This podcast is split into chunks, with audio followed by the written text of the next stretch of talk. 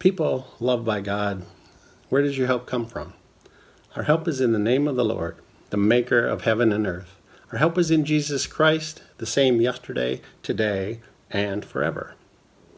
I heard a song the other day by Matthew West entitled The Truth Be Told. The lyrics really made me think. They include these words Truth be told, the truth is rarely told. I say I'm fine. Yeah, I'm fine. Oh, I'm fine. Hey, I'm fine, but I'm not. I'm broken. And when it's out of control, I say it's under control, but it's not, and you know it. I don't know why it's so hard to admit it when being honest is the only way to fix it. So let the truth be told. And I confess that those words often describe me, and maybe they describe you as well. When I meet someone, they often ask how I'm doing, and I usually say fine or good. Sometimes they even say great, but rarely do I say terrible or not good at all, even when that might be my situation at the moment.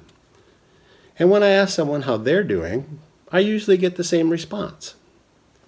Now, I admit that is probably all right. We really don't pour our heart out to someone that we do not know very well we do not need to tell everyone what's going on in our life at that very moment, but we do need to be able to tell someone, to confide in someone.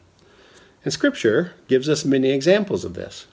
1 Samuel 18 talk about David and Jonathan and says he loved him as he loved himself, and they became one in the spirit. Proverbs 18 verse 24 says, there is a friend who sticks closer to you than a brother or a family member. And in the New Testament, we read about Paul and Silas. We read about Paul and Timothy. And Jesus himself had three disciples whom, with whom he had a very special relationship. So I ask myself, and I ask you, who is your Jonathan? Who is your Timothy? Who is the friend who sticks closer to you than a brother or a family member? When I was growing up in Minnesota, my best friend was Jerome. We did everything together. We shared our lives and our thoughts with each other. Jerome was my Jonathan. And Jerome and I still have a special bond together, even though we are miles apart.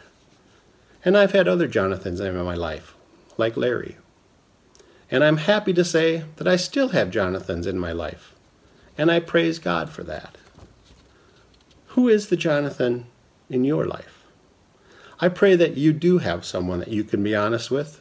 And if you don't, I pray that God will bring someone like that into your life today or soon. And the next time I meet you and I ask you how you are, I assure you, you can be honest with me because, as the lyrics of the song say, let the truth be told. Now may the peace of Christ go with you wherever you may be. May he guide you through the wilderness, protect you through the storm.